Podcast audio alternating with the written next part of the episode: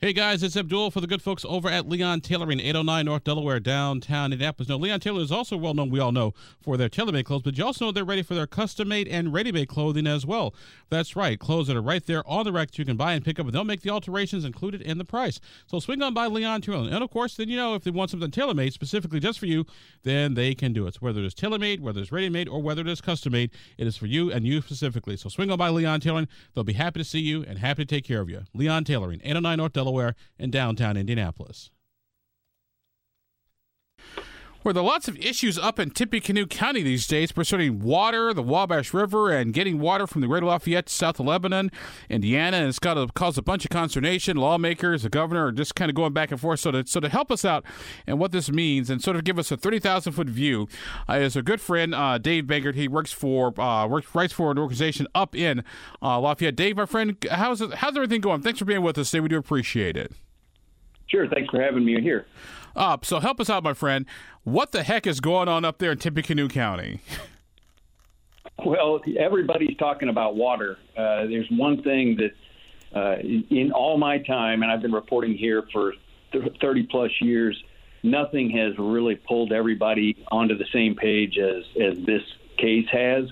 Um, and as people have learned more about how the uh, IEDC is looking to uh, tap into water that's just downstream from Lafayette in western Tippecanoe County, um, and then pipe it over to uh, White uh, to Boone County near Lebanon for the LEAP project. Uh, really has everybody uh, worried and uh, and talking like crazy. It's really become. I mean, I never figured that aquifers would be a grocery store aisle conversation, and it really has in, in this community. Uh, so what? Is, so what? Uh, so what exactly is the state trying to do, and what are the concerns that, that the residents in Tippecanoe County have? Well, the the way we understand it is the state has been looking for ways to uh, get water to Boone County. They they have set up the LEAP district, which is 9,000 plus acres. Uh, just near Lebanon, and now it, most of it's in Lebanon. Um, but as we talked to uh, Mayor Gentry down in Lebanon, he even told the state, you know, that sounds great, great development, great, you know, Eli Lilly coming, everybody else, but we don't have water. And he was told that the IEDC had a plan for it. They they contracted with a, a Texas-based firm called Intera to come look at the aquifers along uh, the Wabash River in Tippecanoe County and uh, for a long time, I mean, really, aquifer in uh, in Lafayette and West Lafayette and, and the rest of the county have been a huge selling point for manufacturing here in Lafayette because we have pretty good supply and it's uh, reliable. Um, but apparently, they don't have it in Boone County, so they're talking about huge manufacturing needs, including potentially semiconductor uh, plants that will need a lot of water. Um, and so they have they started looking at it apparently a, a good chunk of time before local officials found out about it, um, and they found out about it in roundabout ways. And so there's been a lot of skepticism about the IEDC uh, financing a study to look at water in two counties over um, without telling anybody about what they were doing. Um, and so it's raised a lot of questions here in the community about the IEDC and partnerships with the county about bringing in uh, uh, industrial plants and other kinds of job development. Um, it, it, it seems like they are financing a plan that will justify taking water for an IEDC uh, project uh, everybody is trying to figure it out. There are new ordinances coming in from from uh, Tippecanoe County in the last two weeks, trying to slow it down. Neighbors are doing what they can to slow it down, and it, it really has riled everybody.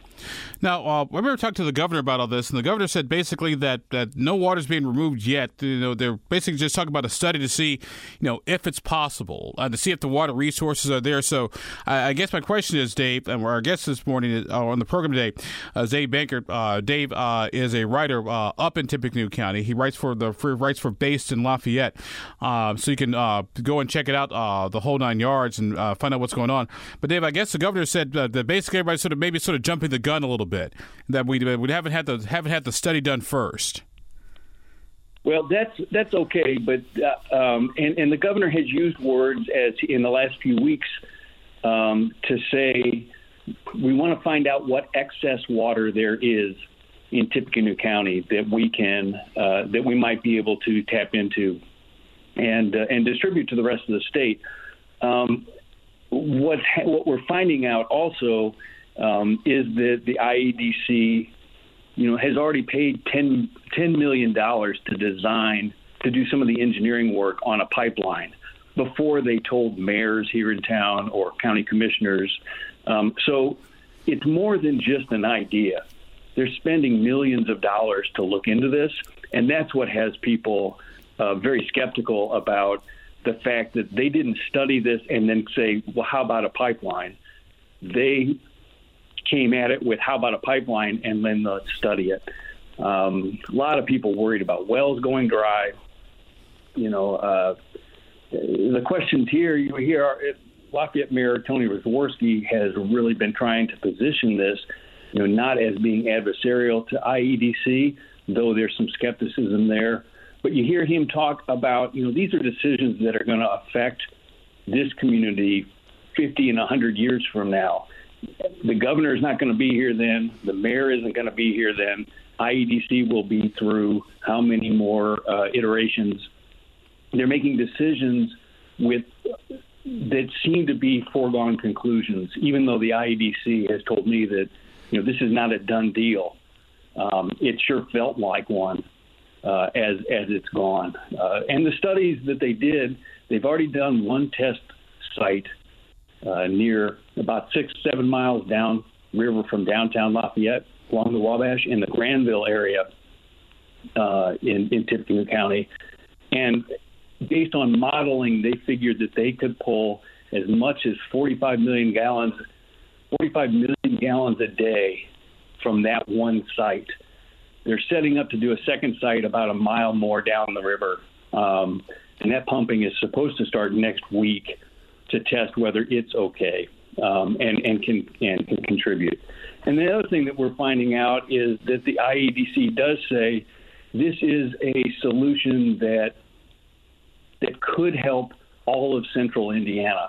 So people see that LEAP is a uh, is is a motivation and a and a reason to help pay for this pipeline and this water study and all the rest of it, but that the ultimate goal is to get water down to uh, uh, Indianapolis, which studies in the last five five years or so show that Indianapolis will need about 100 million gallons of water a day um, by 2050 to make up for shortages there. So really, Tippecanoe County finds itself kind of uh, trying to position itself to fight two fronts on this.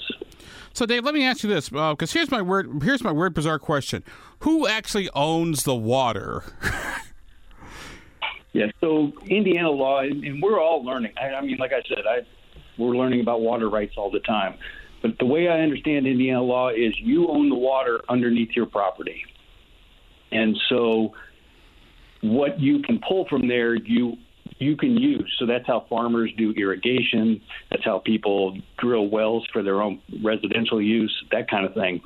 What the IEDC's plan is is talking about, and one thing that the county tried to uh, put a moratorium on, is what's called a radial collector well, and it goes down in a long shaft and then sends that instead of just drilling straight down like a well would, this sends fingers out uh, hundreds of feet uh, into the property to collect massive amounts of water all at once. So there are questions about how much can you really take, and then the then the state the, the state lawmakers in this area uh, just got some green lights in from leadership in the General Assembly to allow them to you know, not fight them on on introducing bills that would put some guardrails on how much you can transfer out of a county, how much you can take from a well. Um, but so basically, if the state owns that land, they would own that water underneath. But the question is, how much can you then pull uh, that might affect all the neighboring uh, community and how long an aquifer can recharge and, and supply itself. You know, Dave, I just had a, a, major flashback to 20 years ago when I was studying for the bar exam. We were talking about riparian water rights. I'm just having this whole big giant flashback right now. So thank you, my friend, for triggering me. I really do appreciate uh, all that. Your law school. Yeah, the, the question was who owns the water, like un, who owns what's under the land, and uh, so th- thanks, buddy. I appreciate it. So, uh, so where where are things right now, and where uh, where in your crystal ball do you see this possibly going as we get ready to wrap up our conversation here? Uh, yesterday, the Tippecanoe County Commissioners passed the final reading on a nine month moratorium uh, that would ban uh, transfers of five million gallons a day or more outside the outside the county, which is a small number compared to what the state is talking about. And they also have a ban on these new, on these radial collector wells, uh, and that covers nine months. Which the IEDC has kind of blasted, saying, you know, we weren't going to do anything in the next nine months. But what this does is it gives the county through July 1st, when laws would be enacted by the next session of the General Assembly. They're hoping the General Assembly takes on this issue and looks at how do you limit and regulate you know who who does the permitting on this water if there are going to be large transfers how are they going to do you know how do you how do you regulate that and if it doesn't happen, the county commissioners have said they will um, they'll move forward and extend that moratorium.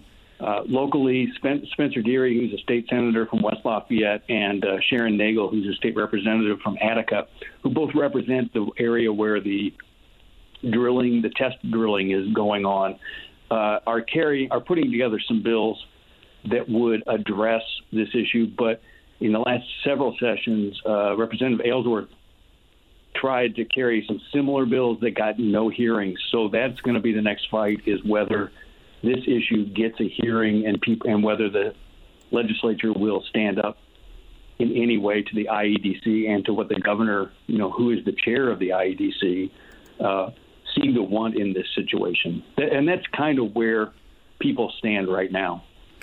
All righty, Alex. Well, lots of things to talk about water uh, up in Tippecanoe County and Boone County as well. Our guest in the program today has been our good friend, Dave Bangert. Dave uh, writes for Based in Lafayette. Uh, you can go online and get a copy of that and find out uh, what exactly is going on. So, Dave, my friend, as always, we appreciate you, sir. Thank you very much for being with us. And by the way, congratulations on, uh, like I said, I know you used to work for the Journal and Courier, but uh, good to see you doing independent journalism up in north central Indiana.